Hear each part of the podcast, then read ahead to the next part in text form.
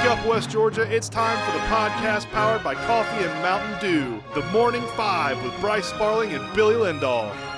Good morning, West Georgia. Welcome into the Morning Five podcast. It is Tuesday, July 19th, and today's podcast is presented by the Parian Lawyers. Nobody wakes up thinking, man, I hope I hire a lawyer today. But hey, life happens. Don't call one of those big law firms with overused slogans and thousands of billboards. We have a top notch law firm right here in West Georgia. The Parian Lawyers, with offices in Carrollton and Bremen, personal injury, workman's comp, and everything in between. Find them at callcadenow.com. That's C A L L C A D E N O W.com. Local lawyers, catchy slogans, a few billboards, big results. Billy, today is National Daiquiri Day. Are you a fan of daiquiris? I've honestly never had a daiquiri before in my life. Exact same, dude. I have I have never. I believe when I was a little kid, I used to order the virgin daiquiris at uh, Mexican restaurants because I thought it was cool. Uh, but no, I don't believe I have ever had a daiquiri in my entire life. I'm maybe one time at a at a pool or something, possibly. Uh, but no, I, I don't think I've ever had a daiquiri. I've never ordered a daiquiri. Uh, a little bit too sugary for me. You know what I mean? Like it's Yeah. it's mostly like a little bit of a sugar drink, so it's a little bit too much for me. I don't think I could do a daiquiri. Yeah, I get that. It's just not something I've ever ordered. And it, you know, you ever notice how like drinks go in phases? Like the popularity of drinks go in phases. I feel like when I was younger, like in the '90s, daiquiris were big. Like I feel like that was a big drink to get was a daiquiri. I don't remember the last time I have ever heard anybody order a daiquiri. Is that drink going out of out of style? I, I don't know. I have no idea. Like, I can't remember the last time somebody ordered a daiquiri either. But that doesn't mean that people aren't ordering them. That's uh, that's going to be our next investigative look as it, uh, our daiquiri is going out of style. That's going to be our next investigative look. Today is also National Football Day, Billy. Yeah. Let's Isn't that go. weird I can to get have it behind this today? one. I, not, I can get behind this one too, but isn't it weird to have it in July? That seems a little odd to have this in July. Yeah. It probably is. But, you know, training camp's beginning for, for, for uh, the NFL. I get it. So, I mean, let's go. National And to be fair, Day. in a couple months, or not even a couple months, but in one month, every day is National Football Day. I mean, you That's know, right. once once football season starts, every day is National Football Day, baby. Speaking of football starting, we're 31 days away from high school football starting. 31 Let's days. go. 30. Let's 31 go. days. I'm hyped. By the end of this week, we'll be in the 20s. I am insanely hyped. Billy, last night the home run derby happened. Uh, how much of this did you watch? Um, actually, the most, like the majority of it. The only thing I did not watch was the finals. I kind of Okay. checked out and went went to sleep. Um, What was uh, what were your thoughts, sort of, on the en- entire home run derby? What were your thoughts on the entire thing? kudos to Pujols. Um, he put on a show, even though I Schwarber just itched the bed. Um, he pooped the bed today or last night. He did not perform well. Um, Ronald did okay, uh, but Julio Rodriguez is a freaking stud Monster. he's going to be impressive. Um, outside of that, outside of Pujols and Julio Rodriguez, like I expect that from Soto. Um, you know what I mean? I I was kind of surprised that um, uh, the polar bear got knocked out. Yeah, Pete Alonso. I, I mean, I guess it is what it is. You know what I mean? Yeah, it was. I I, I watched. Uh, so I got home at about the third, I believe, the third. I don't know what do you call them, battle uh, in the first round. Um, and I, I, don't know. There were a lot of empty seats out there at Dodger Stadium, which kind of surprised me. None of no empty seats in the outfield. It- yeah, it was very empty. Uh, all the empty seats were around the first base and third base line, so it wasn't in the home run porch. But still, like there was a lot of empty seats. That that kind of surprised me. The commentary was terrible. Uh, we need to figure out who's going to do it next year because the people that did it this year were absolutely miserable. There was no excitement in their voice, and it was awful.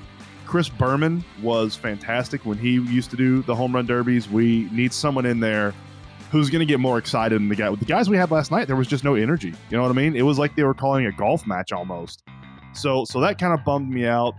Uh, not doing it at night, I understand why it wasn't at night because it's on the West Coast. So I, I get why it didn't happen.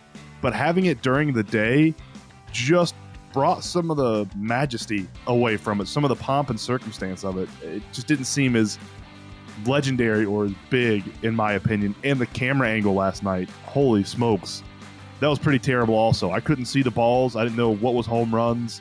It was hard to pick up the pitches. Yeah, Uh, it was, it was not, it, it was not great, and the competition was fine, I guess. I, I liked the old, the old way they did it, where they had a certain number of outs. They didn't have a time frame. had ten outs. Yeah, it made each home run seem bigger because they could take time to admire it and watch it. And now they're just trying to cram as many home runs into a three, three and a half minute span, and it seems rushed. Uh, take your time with it, dude. A home run is something that we should be marveling at. Don't rush it. You know, give me 10 outs. Pu- hit a home run and wait 30 seconds to hit another one. You know, watch it fly, let the commentators do their thing. I think the the format in which they do it needs to change. I like the old format a lot better. Uh, so that that's kind of my take on the home run derby last night. Uh, Juan Soto wins the home run derby over Julio Rodriguez. Julio Rodriguez actually got more money for finishing in second last night in the home run derby than he does in his entire salary this year. He's on a seven hundred thousand dollar contract this year, and he made seven hundred and fifty thousand dollars last night finishing second in the home run derby. Holy crap! Really, I didn't know yeah, that. he made fifty thousand dollars more last night for hitting home runs. That's cool though. You know, maybe that's something. Maybe that's something moving forward we do. What? Maybe two. Maybe we have two home run derbies, or half the people in the home run derby have to be rookies. Let these guys. That's a more. That's a bigger incentive for these rookies. Juan Soto is about to get a contract that's going to be close to a half a billion dollars. He doesn't care about the million dollars he just won last night. Julio Rodriguez though just made fifty thousand dollars more in one night than he's going to make in the entire season this year. So maybe that's something moving forward that they think about including. There's a couple more rookies to give them a little bit more of a, I don't know, an excitement boost, if you will. Uh, Pujols made it into the semis after knocking out Kyle Schwarber in the first round. Acuna knocked out in the first round. The players fanning Pujols uh, in his in the middle of his break after uh, tying uh, Schwarber. All the players got around and were like fanning him off, trying to cool him down. That was pretty cool. Billy, I saw a stat or a, a stat today.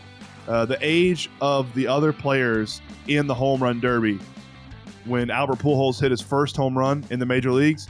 J Ram was eight, Schwarber was eight, Kyle Corey Seager was six years old, Pete Alonso was six, Ronald Acuna was three, Juan Soto was two, and Julio Rodriguez was 98 days old.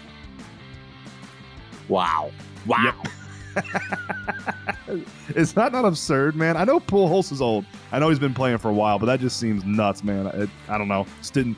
It doesn't feel like Pujols has been playing that long. Well deserved from him. Love that he made it to the semis. Dude is an MLB legend and a no doubt Hall of Famer.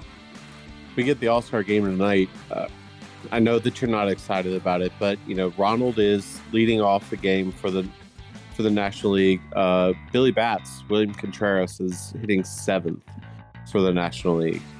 So those are the two Braves that are in the starting lineup for tonight's ball game, and we'll give you a rundown of everything that happens with the All Star game tomorrow. Well, good luck to them. I- won't, I won't be watching. Not a huge fan of the All Star game. All right, Billy, we continue our college football preview. Today, we start with the Big Ten, which is, as you, we all know, the, the favorite conference around these parts. Huge Big Ten fans down here in Georgia. Oh yeah, we're gonna we're gonna start we're gonna start out with Indiana this morning. As good as the 2020 season was for the Indiana Hoosiers, 2021 was the complete opposite. Starting off the season two and three, then losing starting quarterback uh, Penix Jr. for the season and ending the year with zero conference wins isn't a great way to follow up a fantastic COVID COVID shortened 2022 campaign. Indiana's first question to answer will be who's starting at quarterback. After Penix Jr.'s departure, there's a massive hole to fill in that position. Connor Bazelak looks to be the leader at the moment. He is a kid that transferred in from Missouri, uh, but he needs to improve on his 23 touchdowns to 17 interception ratio he had last year. That is not great. 23 tuds, fantastic. 17 interceptions, whew, got to be a little bit more accurate than that. He also completed only 66% of his passes. That also needs to improve. None of the Hoosiers' top four running backs returned from last season, but that might not be a bad thing, as the four combined for only 1,066 yards on the season last year and none of them went over 90 yards individually in a single game, which seems very hard to do in the NCAA. But somehow Indiana's running backs did accomplish that feat last year. Uh, Indiana's defense was And also let alone Indiana. Like Yeah, Indiana's exactly. always had a pretty decent line, as long as I can remember, and and the fact that they didn't have a single running back that got over hundred yards just is baffling. nine, even 90. They couldn't even get over 90, much less 100. Yeah, it's very Jeez. un un Indiana like. Uh, Indiana's defense was also disappointing in 2022. They saw their scoring go from 20.3 points allowed per game to 33.2, almost two touchdowns worse. Uh, the Hoosiers worked hard uh, in the portal, though, to sturdy up the defense. Uh, the Hoosiers also lost all Big Ten top tackler Micah McFadden, who is an absolute stud. So on offense and defense, unfortunately, Indiana was terrible last year. I don't see them getting much better than this year. The big question is, what was the norm? Is 2020, the COVID shortened year, the norm for Indiana? Is that what they should be looking at, or is 2021 the norm for Indiana? I believe it is 2021. This year's outcome is likely around four and eight. They're not going to be much of much of a threat, honestly, without Penix there. Okay. Uh, next, we have North North Northwestern. That's uh, Northwestern's Holy brother. crap! Yeah, that's Northwestern's okay? brother school. I'm good. I'm good now. Uh, trying to trying to figure out what Northwestern is can be frustrating. From three and nine in 2019 to seven and two the next season with a win over Ohio State, then back to three and nine last year. What can Pat Fitzgerald do to correct this team and have back-to-back winning seasons this year and next year, hopefully? Four starters are expected back around a terrific left tackle, Peter Soroskin. Uh, the offensive line for Northwestern is going to be fantastic this year. They have a lot of depth and they are great up front. They might be one of the top three or four offensive lines in the Big Ten this year. Um, uh, the running game that averaged 144 yards per game now has to do more. They have to carry more of the load, and I think they will. They have a fantastic stable of running backs. And like I said, the aforementioned offensive line should open up massive holes for that running back stable. At quarterback, Ryan Hilinski, the redshirt freshman, uh, Brendan Sullivan will keep battling it out through uh, spring camp. So it'll be interesting to see who comes out of that quarterback battle, Hilinski or Sullivan. Right now, uh, Pat Fitzgerald hasn't announced the starter, so look for that before the season starts. On defense, the Wildcats return only five starters from a squad that finished 119th in rushing defense in the nation and 101st in total defense. 141 tackle Chris Bergin is gone, so Bryce Gallagher will need to pick up the slack that he has left. Five and seven, in my opinion, seems like the Wildcats' ceiling this year. I think they're going to be. I think they're going to have a good run game. I think they're going to have a stout defense, but there's just not a lot of talent on the outside. And I don't know who's starting at quarterback. And I'm not impressed with either Sullivan or Hilinski. I think this is another down year for Pat Fitzgerald and the Wildcats. Yeah, it's going to be interesting to see what they can do uh, this year, and and you know, because Northwestern under Pat Fitzgerald has always been just a hard nosed team. They they take over what what their coach is, and you know, I'm I'm interested to see what they do this year. All right, next we got Nebraska. Nebraska's run in the Big Ten has been nothing short of unceremonious, and this year should be no different, honestly. It would seem to me uh, that Nebraska had it, Nebraska had success in 2021. The Huskers outrushed, outpassed, and outscored the opposition. Nevertheless, Scott Frost fired all of its offensive assistants except for tight end coach Sean Beckton with two games remaining. Uh, the quarterback has drawn the most attention with Martinez's departure. Texas transfer Casey Thompson, easily the most experienced quarterback, is accustomed to learning the new system. He will probably be in charge of this Cornhusker offense come uh, the start of the season. Four of the top five tacklers return inside linebacker Luke Reimer and Nick Henrich, outside linebacker Garrett Nelson, and cornerback Quinton Newsome So that's good news for the Cornhuskers on defense. They have a bunch of returners, and they're a very senior uh, group. They have a lot of experience there on defense. Nebraska seems to be destined to wallow in mediocrity inside the Big Ten. I don't think this year is going to be any different. Uh, Six and six seems like a likely outcome for Nebraska. It's a program that just can't get back to prominence, and it's kind of shocking seeing where they were in the 90s to where they are now. They're kind of a shell of their old self. Yeah, that that one always baffles me, and I think this might be a year for Scott Frost to um, get off the schneid because otherwise, I'm not sure he can, can afford to uh, get past this. Honestly, And you know, there's there's rumors about Nebraska wanting to leave the Big Ten and go back to the Big Twelve, Huh. which I, it would make sense from their point of view because they they can't compete in the Big Ten, and now that Oklahoma and Texas are leaving the Big Twelve, they probably could compete close to, you know, getting a championship there. So I, that makes sense in my opinion from a Cornhuskers point of view. right? Uh, next, we got Rucker. Greg Schiano remarked that Rucker's first spring practice, the Scarlet Knights were quite young in their total program reload. While that may be true, the days of true expectations are fast approaching. It's year it's year three for uh, Coach Sirianni's or Coach Sirianni, Coach second stint on campus. 16 projected starters, 10 on offense, six on defense, are recruits or transfers that have been signed by Schiano and his staff. Rutgers improved from three wins in 2020 to five in 2021, backing into a surprise Gator Bowl bid on the strength of a high APR score after Texas A&M withdrew for COVID-19 reasons. The biggest task for Rucker on offense is protecting the second-year man Kyle Wimsatt, who's going to be the quarterback, something they didn't manage to do last year. That offensive line was tissue paper, and Wimsatt, who came in towards the latter part of the season, got absolutely mauled just about every game. In the backfield, uh, Kyle Monangai and Aaron Young will uh, be leading the backs. The diminutive Montague fits Gleeson's scheme well and runs bigger than his size, while Young is more of a receiving threat and could line up in the slot. A little bit of a thunder and lightning type deal there that you're going to have. Kyle's going to hit the hole. He's going to run in between the tackles. Aaron Young is more of a scat back who's going to want to get out and get in space. Rutgers' defense was great. It ranked 10th or worse in the Big Ten in the four major team categories. It was also integral uh, to all three of its Power Five wins, which is kind of weird. The, the five Power Five wins, or the three Power Five wins that Rucker had last year, the defense looked great. But other than that, they they just kind of pooped the bed. I, don't- I don't understand it. It was really odd. Uh, the Knights held opponents to 14 points or fewer with a combined plus nine turnover margin in those three Power Five wins. But outside of that, Rutgers' defense was absolutely atrocious last year. Uh, I'm higher on Rucker than most people, and I think five and seven or six and six. I think that's the floor for Rucker this year.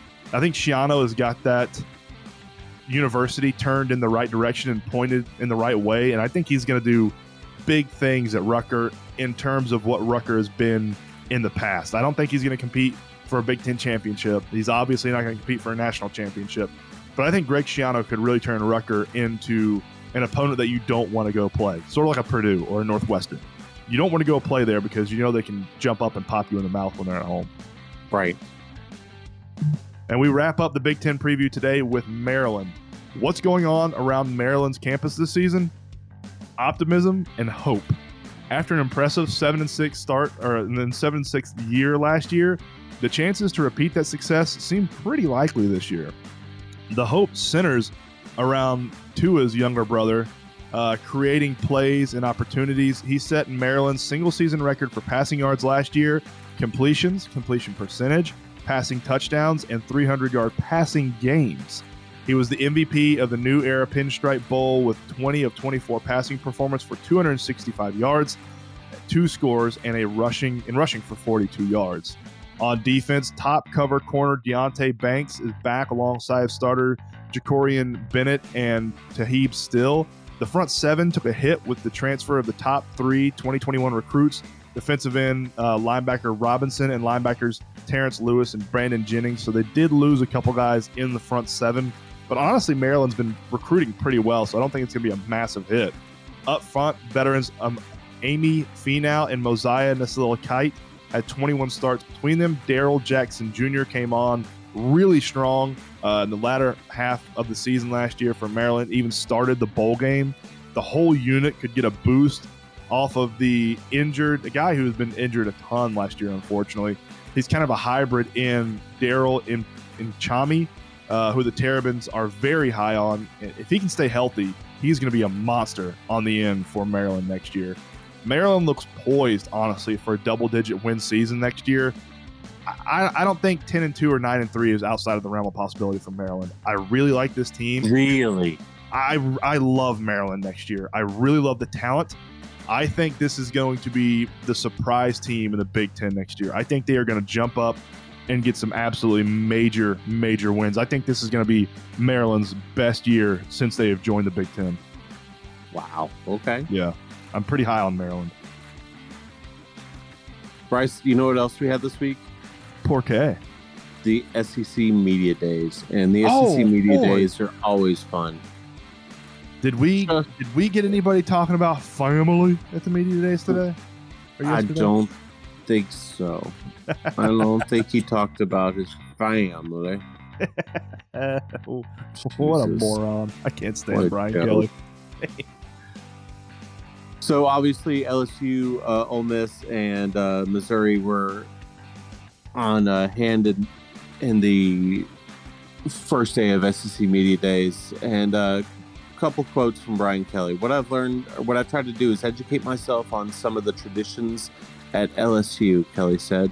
Look, they used to have Mike the Tiger in a cage in front of the opponent's locker room. Obviously, PETA got involved in that one and that no longer exists. So some traditions die with just good judgment, but I think you have to know them. Brian Kelly went on about his future, or he went on about the future of Notre Dame. It's not been high on my list of things to think about. I've been trying to correct my slice uh, the last two weeks. Notre Dame is still a coveted university. They'll land in a good position whether stay independent or just join another conference. Yeah, I was a little disappointed in Brian Kelly's uh, SEC media days yesterday. Not a ton of headlines. Very, very coach speak. Very boring. I really thought we were going to get some gems out of Brian Kelly, but we did not. It was honestly, it was sort of boring out of him yesterday. With uh, Lane Kiffin next. Coach Kiffin on UC- UCLA, USC, Oklahoma, and Texas all changing conferences. Quote, I mean, I just say how it is. I don't know that there's a huge jump into the Big Ten. I think that I think going to the SEC is a whole nother animal. It's another world. Said it for a long time. The SEC means more, and it does. It's different. It's ahead of the game. I'm not going to disagree with him. The SEC is the best conference in college football right now. I don't think that's even a question, especially with even before Oklahoma and Texas joined. I don't know the I whole. agree. I don't know the whole. It means more down here. I, I don't know about that. I think that's kind of short-sighted and ignorant. If you go up to any any of these big college towns around the country, it, it means quite a bit there. But I, there's no question the SEC is the best conference. Absolutely zero question. Top to bottom, best conference. There's no other conference that can even come close to standing up to how good they are. Kiffin also spoke on the NIL. It's like a payroll in baseball, Kiffin said. What teams win over a long period of time? Teams that have higher payrolls and can pay players a lot.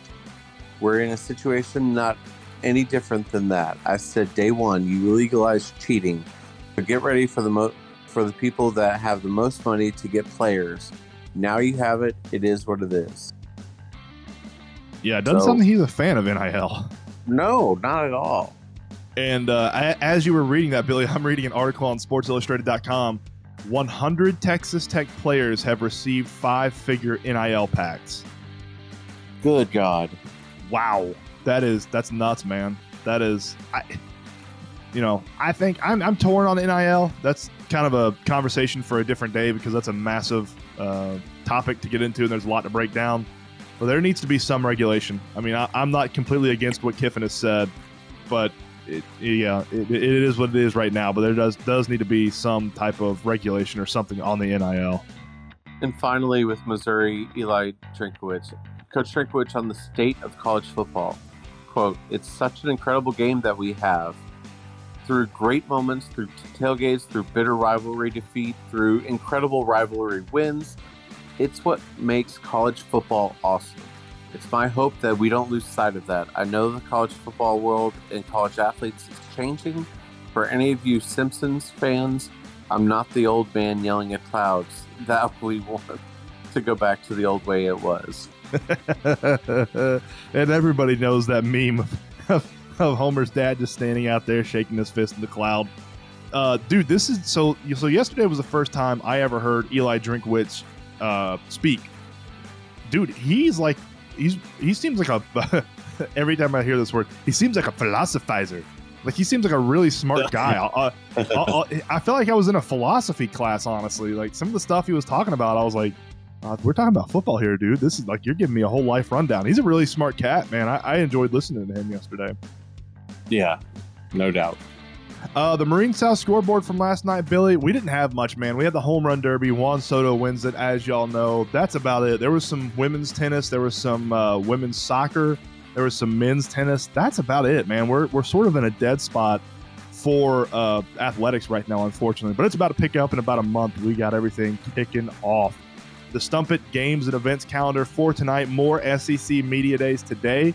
Alabama's coach uh, Nick Saban. Uh, his interviews are at 9 a.m. this morning. Who? Mrs. Uh, Nick Saban, the coach at Alabama, the little guy, little Nicky. Yeah, Nick Saban. Uh, Mississippi State coach, coach Mike Leach is at 1 p.m. South Carolina coach Shane Beamer is at 2:25 p.m. Uh, and Vanderbilt's Clark Lea is at 10:30 a.m. So we'll have some clips and quotes, and we'll see what old Nikki has to say on the stand at 9 a.m. this morning. let's not forget too that the All Star game is tonight at eight o'clock, and that is going to be on Fox. Well, that'll be great for people that watch it. What time does that start? You said eight. Eight. I don't like these West Coast. Man, it just seems so. There's so much more pageantry when it's at night. I don't know. It feels weird when all this All Star stuff is going on. Hey, did you watch the uh, the softball game? the celebrity softball game in the All Star? I saw the highlights of it. Yeah, I did. I need to go back and watch the highlights. That's one of my favorite things to watch in the All Star weekend. It, that that's kind of fun. I need to go back and watch the highlights. I love watching that. Dang. Oh, and, and we've got some more All Star news to to talk about in another cup of coffee. You need one? Yes, sir. I certainly do. Another cup of coffee brought to you by Realtor Hannah Strawn with Robert Goolsby Real Estate Group. Uh, first off, Cam Smith, Charles Barkley, and David Feherty are all leaving for the LIV Tour. So David Feherty is confirmed. He is confirmed going to the LIV Tour. Charles Barkley is confirmed to be in negotiations with the LIV Tour. And Cam Smith, it is just a heavily, heavily, heavily rumored thing that is going to happen, apparently.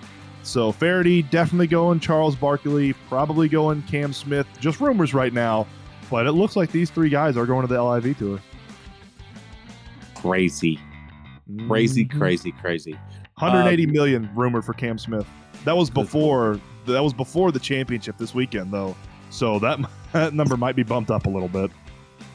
The Major League Baseball All-Star game to be decided by a home run derby if it's tied after 9 innings.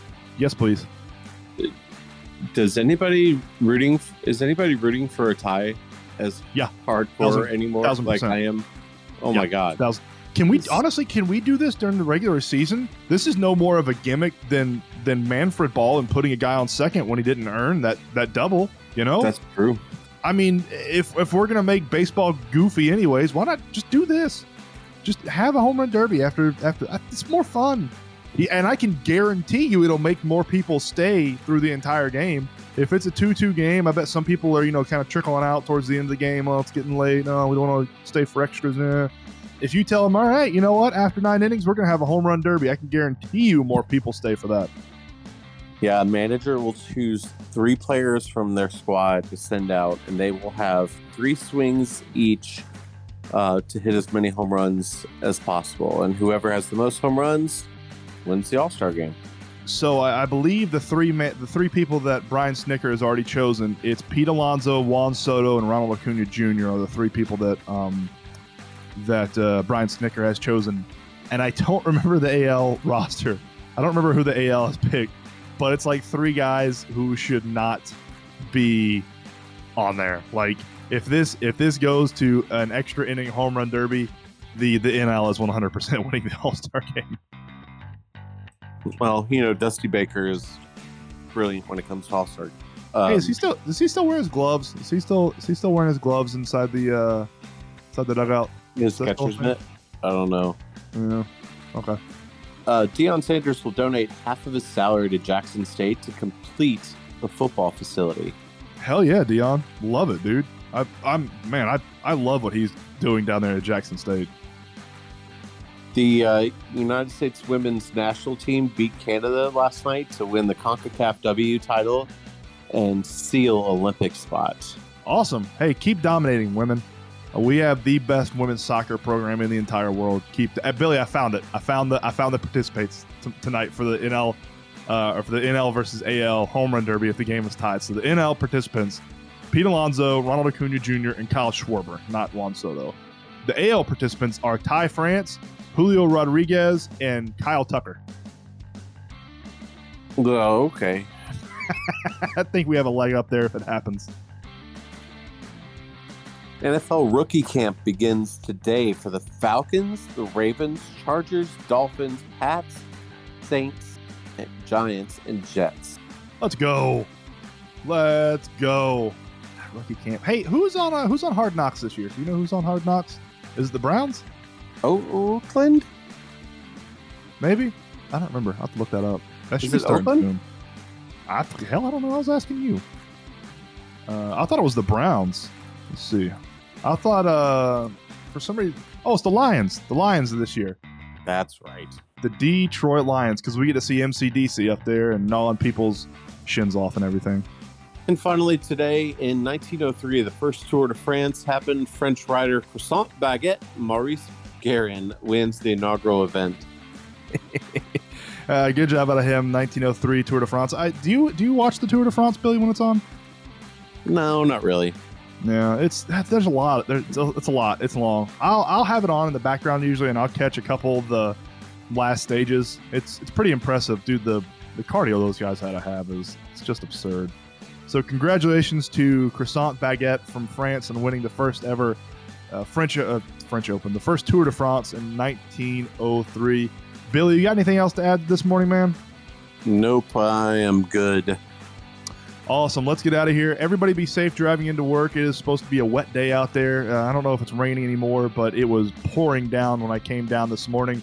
Thunder and lightning. Everybody stay safe out there for Billy Lindahl. I am Bryce Sparling. We will see y'all tomorrow morning. Same time, same place. Shake your neighbors! Just shake them! Shake your neighbors!